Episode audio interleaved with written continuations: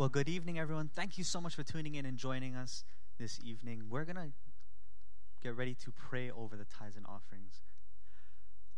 You know, I'm not going to lie, there's a lot of chaos going around, and I found myself getting really weary just reading all of the things coming out of this.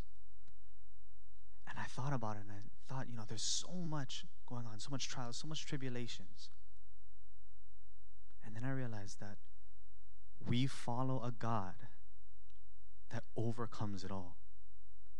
And it's that God that we give to. And it's in our faith to that God that we give. So, if you feel it in your heart that God is telling you this is your time to give, we have four different ways to give here at New Hope Church. The first one is online through our website, www.newhopehilo.org, and then click on Ways to Give. The second way is on your mobile phone through our app. The third way is to mail it to us at 840 Kupulau Road. And finally, you can always text the number on the screen right there, and it'll set you up for online giving. And let's bow our heads. Heavenly Father, Lord, I just pray and I thank you so much for being a God that is faithful to us, for being a God that does not change based on our circumstances. But you're a God that overcomes. So let us just pray over this tithes and offerings that it would be taken by you to further your kingdom. In Jesus' name, amen. Well, we have a video that's going to help us see, or it's going to help us uh, see the main points in the book tonight that we're going to look at, and is the book of Song of Songs. So let's look. Let's take a look. The Song of Songs. It's a well known but not so well understood book of the Bible. It's eight chapters of love poetry. And while there is an introduction and a conclusion, the book doesn't have any kind of rigid literary design, and that's because it's a collection of poems. They're not meant to be dissected or taken apart, they're meant to be read as a flowing whole and simply enjoyed. The first line of the book tells us that it's the Song of Songs, which is a Hebrew idiom like the Holy of Holies or the King of Kings. It's a Hebrew way of saying the greatest thing. So this is the greatest song of all songs. Then we're told in the first line that this Song of Songs is of Solomon, which could mean that he is the author. His name does begin the book, after all. But as you read the poems, you discover that the main voice is that of a woman called the Beloved. And while there is also a male voice, it does not seem to be Solomon's. Solomon is mentioned a couple times in the poems, but he's never a speaker. And you do have to admit, Solomon is a very odd candidate as the author of this book, given the fact that he had 700 wives. For the lovers in the Song of Songs, they are the only ones in the world for each other. So the of Solomon likely means in the wisdom tradition of Solomon. He was known for his wisdom, his poetry, his love of learning about every part of life. And Solomon became the father of wisdom literature in Israel. And so his legacy is here carried on through a collection of love poems that explores the human experience of love and sexual desire. The opening poem introduces us to the basic theme of this book. We hear the voice of the young woman who delights in her man, a shepherd. Now, she's not married to him yet, but it becomes clear that they're engaged and they cannot wait to be together. From the introduction, the poems flow back and forth from the woman's voice to the man's, shifting from scene to scene without any kind of clear linear sequence or storyline. The poems move in these symphonic cycles, and key images and ideas get repeated and developed. So, one of the basic themes uniting the poems is the intense desire that this couple has for each other, expressed through their constant seeking and finding. So, after the opening poem, they're separated but on the hunt for one another. So the woman calls out, or she'll wake up from a dream, or go looking for her lover, and more than once they'll find each other, they'll embrace, and then right when things start to get a bit racy, the scene will suddenly end, and a new one will start. They're separated, looking for each other, and on it goes. Another repeated theme is the joy of the couple's physical attraction for one another. So multiple times they'll pause and describe each other with these elaborate metaphors. And here it's very helpful to know that these images and metaphors in Hebrew poetry are not primarily visual. If you try and paint a picture of these people based on the metaphors, you will end up with something that looks very, very strange. What you're supposed to do is reflect on the meaning of these images as they relate to the man and the woman. So you'll read through the poetic cycles, and the tension will keep building, and their desire and joy and attraction. And this spiraling repetition is a poetic way of heightening and focusing on the mystery and power of sexual love. It all comes together in the conclusion, which pauses to summarize what these poems are all about. Love is as strong as death. Its passions are as severe as the grave. Its flashes are of fire, a divine flame. Many waters cannot extinguish love. Rivers cannot sweep it away. If one were to give all the wealth of one's house for love, he would be utterly scorned. The poem highlights the power and the intensity of love, how it's both beautiful but also dangerous. Like fire, love can destroy people if it's abused, or be life giving if it's protected. Ultimately, love expresses the insatiable human longing to know and be fully known and desired by another. Love is one of the most transcendent and mysterious experiences in human life, and as a part of the Bible's wisdom tradition, this book says it's a gift from God. After this, there's an odd poem about Solomon trying to do what the previous poem just said was impossible to buy love. The woman rejects Solomon's offer, and then the book concludes with the man and the woman. They're separate once more on the hunt for each other. He calls to hear her voice, she begs him to run away with her, and that's how the book ends. Just totally open ended. But that's a lot like love, which never truly concludes because there's always more to discover and pursue in your beloved. And so true love has no end, and neither does this book. Now, through history, the big question raised by the Song of Songs is what on earth is love poetry doing in the Bible? There have been three main interpretations of this book throughout history. In Jewish tradition, it's been read as an allegory, each character a symbol. So the woman is Israel, the man is God, and their love is a symbol of the covenant between God and Israel made at Mount Sinai and the giving of the Torah. This view flowed into the Christian tradition, but the characters were swapped. So it's about Christ's love for his people, the church. And this interpretation was inspired by Paul's words in Ephesians 5 that a Christian husband's love for his wife is a symbol of Christ's love for the church. What's interesting is that in the last hundred years, archaeological discoveries among Israel's ancient neighbors in Egypt and Babylon has turned up all kinds of ancient love poetry that's very similar in language and imagery to the Song of Songs. We see that love poetry was a meaningful part of Israel's cultural environment, which has led most scholars today to view the Song of Songs as what it presents itself to be an arrangement of Israelite love poetry reflecting on the divine gift of love. But that doesn't mean that it's only ancient love poetry. There's a key feature of these poems that sticks out when you read them as a part of the Old Testament, and that's the overwhelming use of garden imagery. There are powerful echoes of the Garden of Eden and the idyllic scene between the married couple in the early chapters of Genesis. So the image of the man and the woman naked and vulnerable, but completely unified and safe with one another. This resonates in the background of the Song of Songs. It's as if in these poems we are witnessing the love of a couple whose relationship is untainted by selfishness and sin. And so ultimately, the song holds out hope that even though our own relationships are so often distorted by selfishness, love is a transcendent gift. And it's meant to point us to something greater, to the gift of God's love that will one day permeate and transform His beloved world. And that's what the Song of Songs is all about. Okay. Three weeks ago, Pastor Sheldon texts me and he says, uh, he asked me, Jonathan, when can you teach again? When can you speak again? And I said, I had about three weeks, you know, beginning part of June should give me enough time. Immediately, he texts me back the synopsis and the book of the Bible that I was to teach tonight, Song of Songs.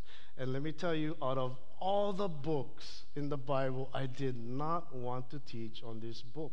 I felt totally unqualified to speak on this book. So I did one of these things. I did, I don't know if you ever did this before, but I did this. I, I prayed. I said, Lord, you are almighty, all knowing, all powerful, but surely you must have inadvertently made a scheduling error for tonight because I'm not the one who should be teaching this book. Okay? So I text Pastor Sheldon, okay? I text him and I give him those reasons, valid reasons, and he does not respond to me for five days. if you know Pastor Sheldon, you text him, if he's not on sabbatical, immediately he won't text you back. But for five days, he just wanted me to hear God. Because he told me later, logically, Jonathan, that makes sense, but I want you to hear the Spirit. So, within those five days, I had planned to take my son and my nephews fishing. So I was going through my fishing closet, getting all my gear ready, and I came across this pole, this pole here, okay? You can't really see it closely, but the thing is falling apart. It's weathered, it's tattered, the, the cork handle is just disintegrating. There's one eye missing. It's an ugly old pole. It's an ugly old pole.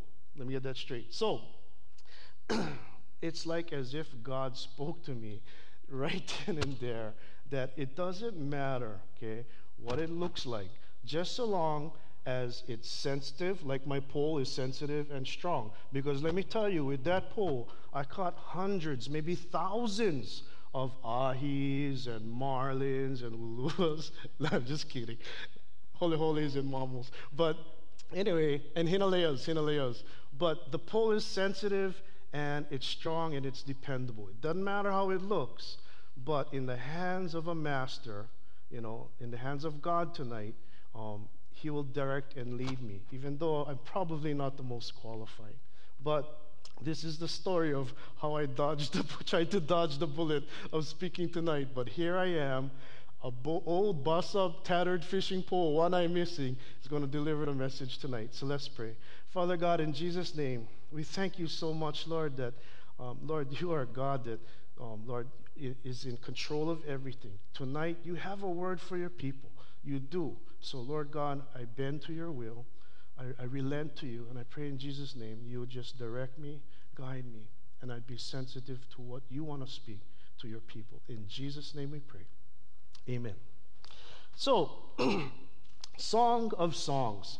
Uh, that is a superlative or an adjective or an adverb that describes the highest or the greatest of something or someone.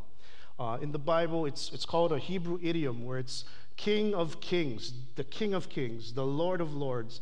In the temple, uh, the most sacred place is called the Holy of Holies. And last week, when Bunny taught on Ecclesiastes, we learned about the vanity of vanities. Tonight, we will learn about the Song of Songs, which is the greatest song in the Bible. Solomon wrote over 1,005 songs, and this was the best. This is the Song of Songs. Why do we know this? Because it's the only one that got in the Bible. It's the only one God published. So, this is this was made to it is a descriptive and a beautiful song, a poetry, a poetic song about the love between a man and a woman, a husband and a wife, the struggles, the victories, and it's often very, very explicit and erotic. In fact, it goes into a lot of detail uh, in the intimacy. You know, it covers the honeymoon. And, you know, the reason why I think a lot of people kind of uh, shy away from this book in church because let's face it, I never learned Song of Song in Sunday school. Okay, we never did that. But the reason why is because the devil has made the church believe that sex is dirty, when in actuality, the opposite is true. Sex within the boundaries of marriage, fueled by love, is a beautiful, pure, and holy, pleasurable thing that God invented. And what God, God said, uh, what God has made clean, man shall not make unclean. So the truth is, Intimacy within marriage, sex within marriage, is something created by the Almighty God for, for, for all, all married people. Okay? However, if sexual intimacy within the boundaries of marriage and powered by love is an essential, pure, holy, and great part of the relationship between a husband and a wife, then the opposite is also true. The opposite is true. Okay? sex outside the boundaries of marriage without love is dangerous, it's destructive, and it's very sinful. I like Survivorman and Man versus Wild. For those of you who don't know, the show premises they, they, they just drop these guys down in the middle of nowhere, in the wilderness, on a desert island, with nothing but like a knife. That's it, just a knife. And, you know, with, they, they got to survive for the week or something. Now, a knife, okay, a knife can be used for destruction, for hurting people, for death. It can be. But a knife wielded in the hand of a knowledgeable and wise and responsible individual, you know, you can make shelter and tools and you can actually survive with just a single blade. Okay? Um, kind of uh, reminds me of a joke, you know. What is the most effective form of martial arts? It's not karate, it's not jujitsu, it's judo. Yeah, because judo know if I got a gun, judo know if I got a knife. Fire. Fire is another example. If something is not in its proper place, it becomes destructive and dangerous. You take a fireplace, okay? You take a fireplace. It brings warmth, merriment, uh, fellowship. Uh, you can you can go ahead roast marshmallows. In, you know, in a fireplace, it's a great place to gather. But you take that fire and you move it five feet over to your living room sofa, and you get nothing but death and destruction. Okay, so sex outside the boundaries of marriage uh, without love is as dangerous as a fire in the middle of your living room. Okay. The year is 1989. I was a freshman at college in Colorado. It was February, and I had just come back from winter vacation. Snowing. If you've ever been to Colorado in February, it's bitterly cold. It was snowing. Anyway, I got together at my friend's uh, dorm room. His name was Guy Toyama, my good good buddy, and uh, he's from Maui. And we get together, and you know, we were we were just gathering around, hanging out. Actually, um, I, I, should say, I should confess that during this time, uh, my friend and I were imbibing certain beverages that, I don't know, maybe just altered our common sense just a little. So we were there and we were, we were having a good time. And we were getting hungry. We wanted pupu or, uh, you know, something to snack on. So we had some steaks in their fridge. So go, okay, let's go pop it in the oven, throw it on a pan. All of a sudden, one of us gets this bright idea. Why don't we hibachi the steaks? And that's good. It was probably my friend, okay, not me, but hibachi the steaks. In Colorado, there's the Coors Brewing Company, and in the colleges, they gave away a lot of free stuff to college students, hoping they become, I guess, alcoholics and stuff. But anyway, they gave us this one Coors Light, the silver bullet, hibachi. It was, a, it was like a cylinder can and it opened lengthwise and you had two grills, okay? So we had the hibachi and it was too cold outside. So what did you think that we did? Okay, we fired that thing up right here in the middle of the, of the dorm room. Okay, we fired it up. We cooking the steaks, frying the steaks, grilling the steaks. All of a sudden, we hear pounding on our door. We open it, my friend opens the door, and it's the resident manager. She says, We got to evacuate the building. There's a fire in Harrison Hall. I said, So we look at each other. We said, What? What? And then the, then the resident manager looks at us and says, What are you guys doing? Are you guys idiots? And so I look at Guy. I look at the lady. I look at Guy. And I said, Would you like a piece of the steak? so anyway, make a long story short, we gotta carry, me and Guy has to carry the hibachi outside down the stairs. When we come outside, there's 400 college students in their sweats shivering, okay, because we had to evacuate the whole, the whole campus pretty much. And they start applauding. Yeah, yeah, all right, Hawaiians, right on. Shaka, bra. Hey, how was those steaks? It was so embarrassing. But fire outside its intended place is very dangerous, okay? And um, two days later, in the university, uh, in the university newspaper, true story, headlines read, two Hawaiian hibachi enthusiasts cooks up a summons. oh my goodness. So, you young people, okay, no play with fire. Dangerous, dangerous. Yeah. So, God published this beautiful love story and put it smack dab in the middle of the Bible. Smack dab in the middle. As if to say, in the core, in the middle of everything as a human being, you need to know how much I love you. This book, yes, it is about a man and a woman, a husband and his wife, the love song, the love between those two, but it, it is also a story or analogy for you and I to know how much God loves us. How much God loves us. Some people, and I was watching the video, feel that this is an allegory. An allegory is a fiction piece of writing that has a hidden meaning. Okay?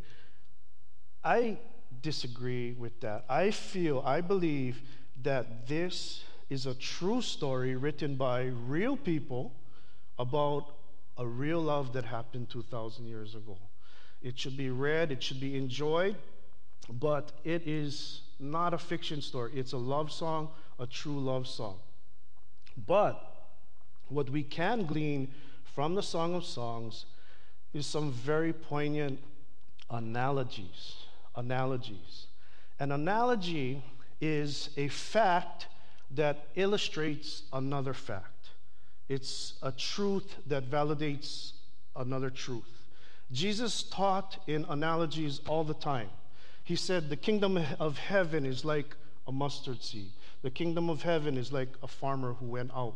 Okay? So we can find a couple of very, very great, there's many analogies in the Song of Solomon, but I'm just going to cover two tonight. I'm just going to cover two tonight. The first one is, well, let me, let me preface this. Song of Solomon from what I read this past couple weeks, is broken up into four parts. Four parts. The first part was the infatuation, the meeting, the falling in love, the newness of the relationship. The second part was the wedding and what was very descriptive details of the honeymoon. And then there was a time of problems, of strife, marital strife, because for, for a time, they were actually separated, these two lovers. But in the end, there was reconciliation. Uh, they still had problems, but they made it work. So that is pretty much an overview of what I understood to be of the Song of Solomon. With that, in chapter 2, verse 16, the Amplified Version, if you could look at the scripture, um, it says this. My beloved is mine, and I am his. My beloved is mine, and I am his. This woman is saying, This guy is my man, okay? Ain't nobody gonna mess around with my man because he is mine and I am his. I belong to him and he belongs to me. So, it is an exclusive and it is a personal relationship. So, the number one, the, the first point, fill in the blank, your relationship with God is personal and it is exclusive. Exclusive. Now, let me show you how, okay? You have 7 billion people in the world today, okay? God extends and desires and wants to have a personal, exclusive relationship with all 7 billion. But the relationship he has with you is for you and God, and God and you. It's just between the two of you. Like a marriage, that relationship is exclusive. The married couple will have friends and, and colleagues and acquaintances, but the, married, the marriage relationship is exclusive and personal. You know, God can be, God is all powerful. He's omnipresent. He can be everywhere at the same time. So he can be speaking to you, you can be speaking to him, and he can be doing the same thing to 7 billion people, but it feels like you're the only one in the world because it's that personal and it's that exclusive. God, ha- God has his desire is to have relationship with you and I. Okay? Now let's kind of dissect this scripture. My beloved is mine. My beloved is mine.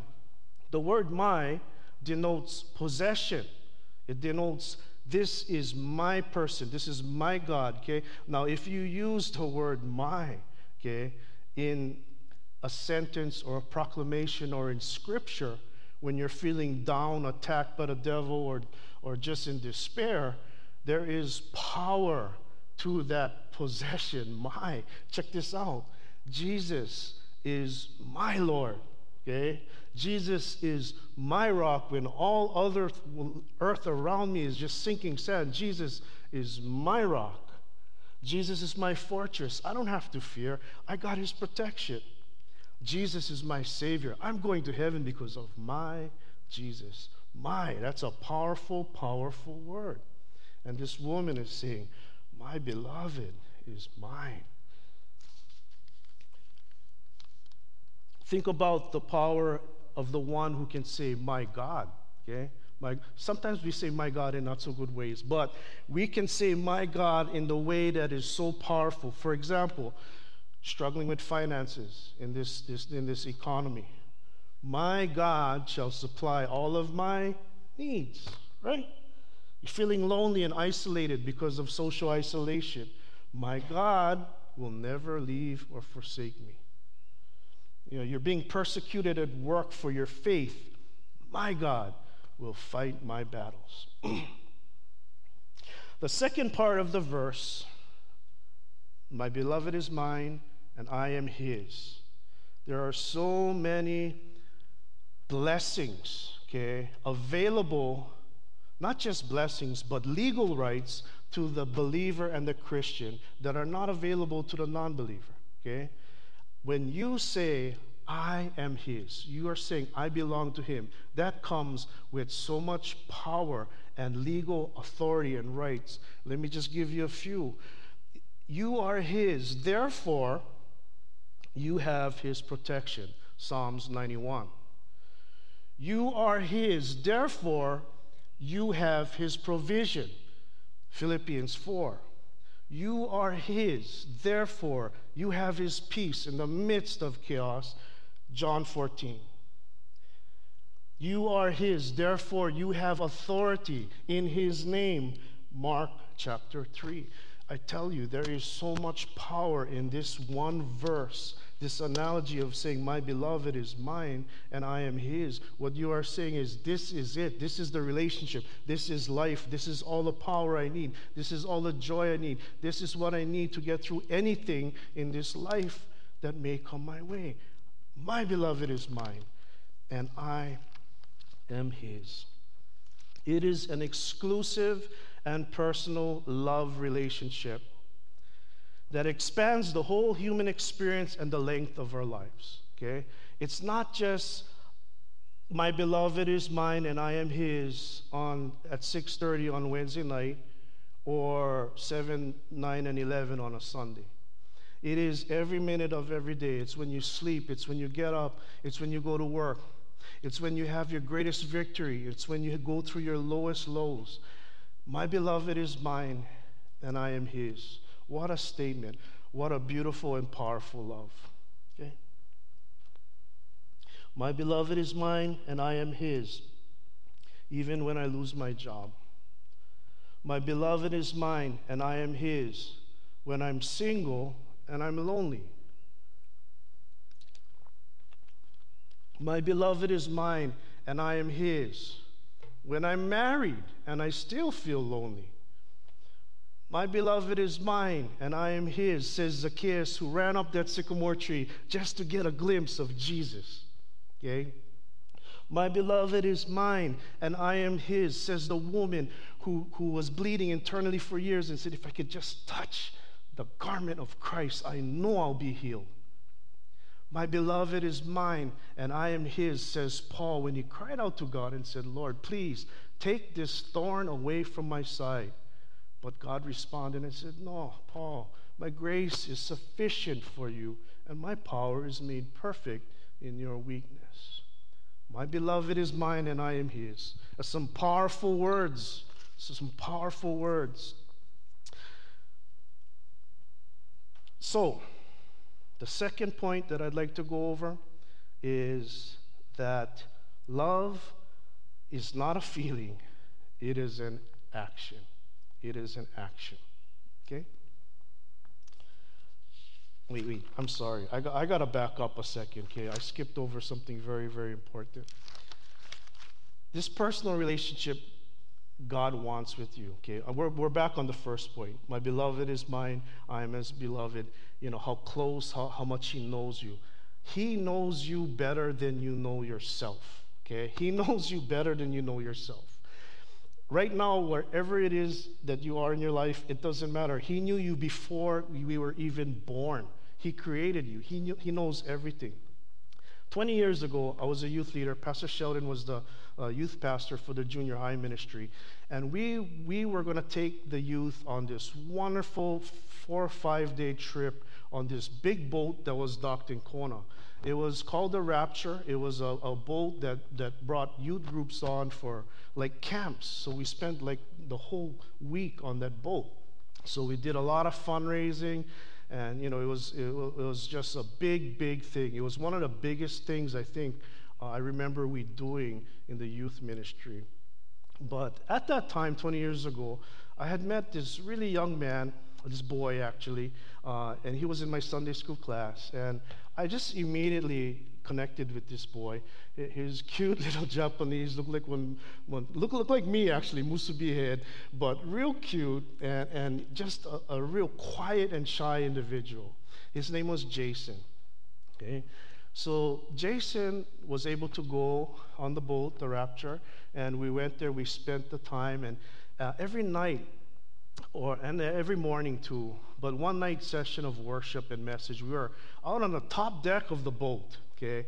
And it was just the most pristine, beautiful scenery, okay? It, we were all, Pastor Sheldon, I was, I was leading worship, we were singing songs, and the moon was out, full moon, all the, the you know, stars were out, the, the water was lit up. It was just one of those worship sessions that I'll never forget. That was 20 years ago, and it was one of the most um, real worship sessions I've ever experienced. Anyhow, one of the songs that I sang was He Knows My Name. And the lyrics goes like this I have a maker. He formed my heart. Before even time began, my life was in his hands. He knows my name. He knows my every thought. He sees each tear that falls and hears me when I call. So it was a great time of worship, great time Many years later, many years later, I have a conversation with Jason. And he tells me, you know, John, that, that one night we sang this song up on the rapture. Uh, that was my experience with God. That was the first time I had this encounter with the love of Christ. And I, so I remember him say, saying that. So I, I texted him the other night. I said, Could you please you know, elaborate on what that song meant to you? Because I'd like to share it. So this is exactly what he said. I, I want to just read it verbatim. Okay. I believe it was on the rapture on the top deck when I first heard this song, and it spoke to me. As you know, my dad was in and out of my childhood. And not that he didn't know who I was or my name, but I just felt lost, and no one knew my pain or who I was, as I was a very shy and introverted person.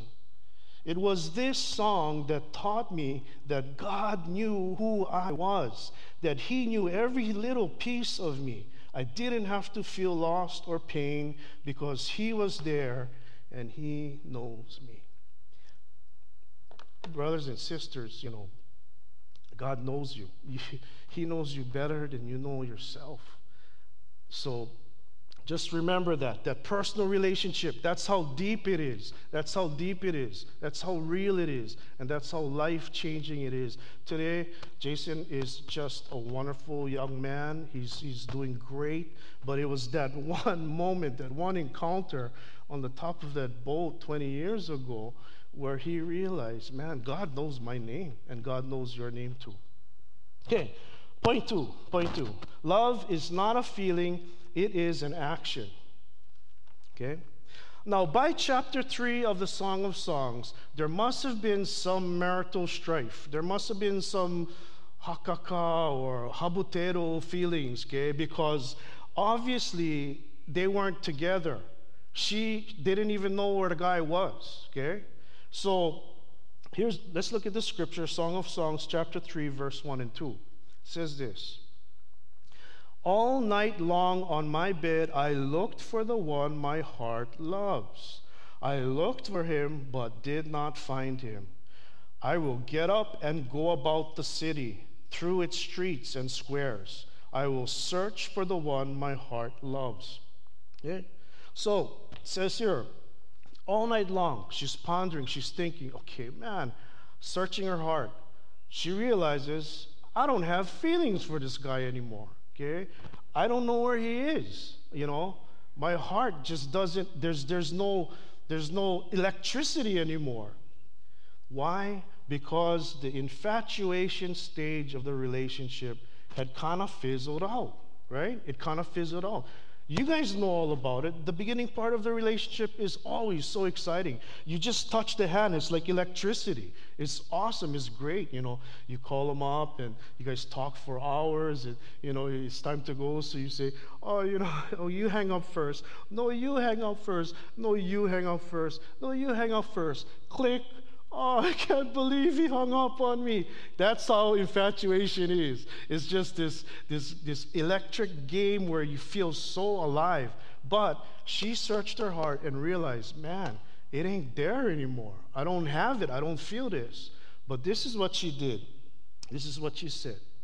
I will get up and go about the city through its streets and squares. I will search for the one my heart loves.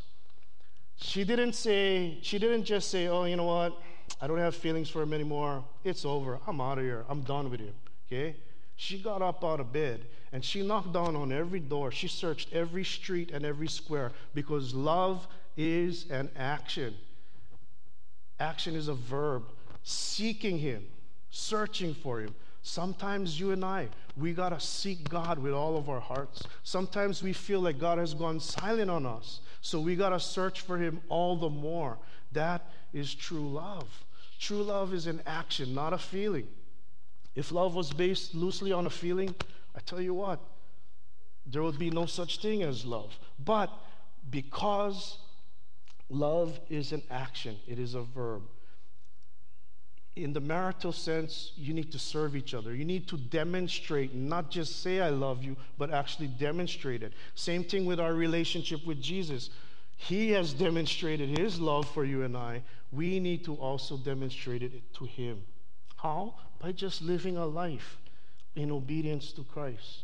Just walking with him every day, speaking with him every day, spending time with him. Very much the same as you would with any relationship. You just can't wait to see your spouse. You just can't wait to be in God's presence. You can't you just can't wait to serve your spouse a cup of coffee in the morning. You just can't wait to get into prayer and, and do devotions with the Lord. Okay? Same thing. Love is an action. Now, there's a story about this husband and wife.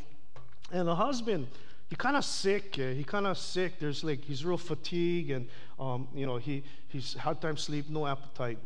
So they go to the doctor, and um, doctor sees the husband, sends the husband out, calls the wife back in, and says, "I need to talk to you." So the doctor talks to the wife, and says, "You know, your husband."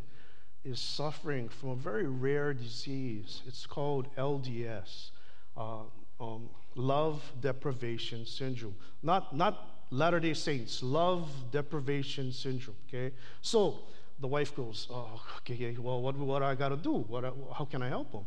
Doctor says this You need to show him you love him, not just say you love him. You need to prepare his meals and serve it to him. You need to kiss him passionately at least three or four times a day. And you need to embrace him like 10 times a day. So the wife goes, mm, Okay, Sounds good. All right. I, I can do that. I can do that. She goes outside. They drive home. Finally, the husband just erupts and, you know, needs to know. I need to know what's, what's going on. What did the doctor say? was wrong with me, wrong with me and, and how can we treat it? The wife looks at him, kind of shakes his head and says, Sorry, doctor said you ain't gonna make it. poor thing, the guy, poor thing.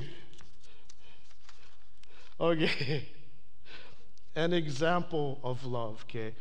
Love is an action. I came up with three really examples that, that I, I could think of that was really good. Uh, example of true love is this a worn out carpet in the place where a mother's knees was knelt, praying for her children for 20 years. Okay? That's true love. True love is the husband who, after 50 years of marriage, has to feed and bathe his beloved wife because she no longer has the strength to do it on her own. True love is the humbling of a heart to forgive no matter what the trans- transgression may have been, to move forward for the sake of the relationship. You know, I was thinking, Lord, you know, okay, Song of Songs, beautiful, beautiful uh, story, love song, right smack dab in the middle of the Bible, okay? Um, you want a personal relationship at the core of our being. That's what it's all about a personal relationship with God and, and experiencing this beautiful and most powerful love. But give me a scripture, Lord, that would just encapsulate everything that you want to speak about what love is, what the purpose of it all is. If you want to get real existential, you know, why am I here? What's the purpose? What, what, why was I created for? And if you open up your Bibles or you look at the scripture up there, Ephesians chapter 3, verse 16. Okay. the word's so small in this Bible, so I gotta, I gotta read kind of close, okay? So this is it. This is what it's all about brothers and sisters, okay? Just like how Song of Solomon, it, it pretty much hits the core of what marriage is. This, this tells, us, tells us what we as his created beings, what our purpose is. This is Paul saying, I pray that out of his glorious riches he may strengthen you with power through his Spirit in your inner being so that Christ may dwell in your hearts through faith. And I pray that you, being rooted and established in love, may have power together with all the Lord's holy people to grasp how wide, how long, how high, and how deep is the love of Christ, and to know this love that surpasses knowledge, that you may be filled to the measure of all the fullness of God. That's what it's all about. The most enjoyable and joyous and, and, and just most fulfilling thing of being alive is being in love with Jesus. Plain and simple, okay? And it's, it encompasses the whole of your life the greatest heights, the lowest depths, the length of your life. There's nothing that can separate us from the love of God. This is what it's all about, ladies and gentlemen, brothers and sisters. And it says, you know, to know this love that surpasses knowledge. Get this, okay? God knows everything about you, okay? He knows everything about me. But we will never know everything about Him and His love. We will never be able to comprehend the incomprehensible. All our lives we can live, all of eternity with Him, we still will not be able to comprehend the fullness of His love. But what a great, what a great trek, what a great journey through life to get to know Him better and better each and every day to know him in his in suffering, to know him in his love and his sacrifice for, for mankind and, and, and his power in your life, in your life of your children and your grandchildren. This is the enjoyable, most fulfilling thing that a human being can ever experience. And God offers it to everyone. Um, Pastor, Pastor Ben, and if you could come up and I'm going to close. I'm going to close with this. Just like my good friend Jason Takimoto had his experience on the top deck of the boat in Kona, just like he felt God just touch him in a way that was almost, you know, it was spiritual yet physical. It was, it was, it was a definite encounter with God and the realization that God knew Jason. I had that same exact experience um, when I was about seven or eight years old. Uh, when I was seven or eight years old, I was going through a hard time. Uh, some things were happening to me outside of the home that were heinous and were horrible, and no child, no person should ever have gone through something like that. But, and I was only seven or eight years old. I didn't know what was going on, but I was a mess. I was a bundle of nerves. I was acting out in school. I, I was acting out at home. Um, I was a real, I was a real punk when I was a kid. But uh, anyway, I think it was around 1977 or 1978. There was this. Uh, back then, there was only three stations on TV. Never have cable. And, and on one of the network stations, there was this show called Jesus Christ Nazareth. And it was Monday through Friday. It was like two and a half hours every night. And I was a little kid, but I remember watching that movie on network television in 1978. And, you know, I'd lie on the floor on my tummy and, and I would just, I would just watch I would just watch the, uh, the TV. Night after night, I would see, I would see Jesus love people who are broken, who are hurting. I would see him hug and, and show love to, to people who were outcasts in the world, people who were sick, he'd heal. He was doing miracles. And I'd watch night after night, night after night.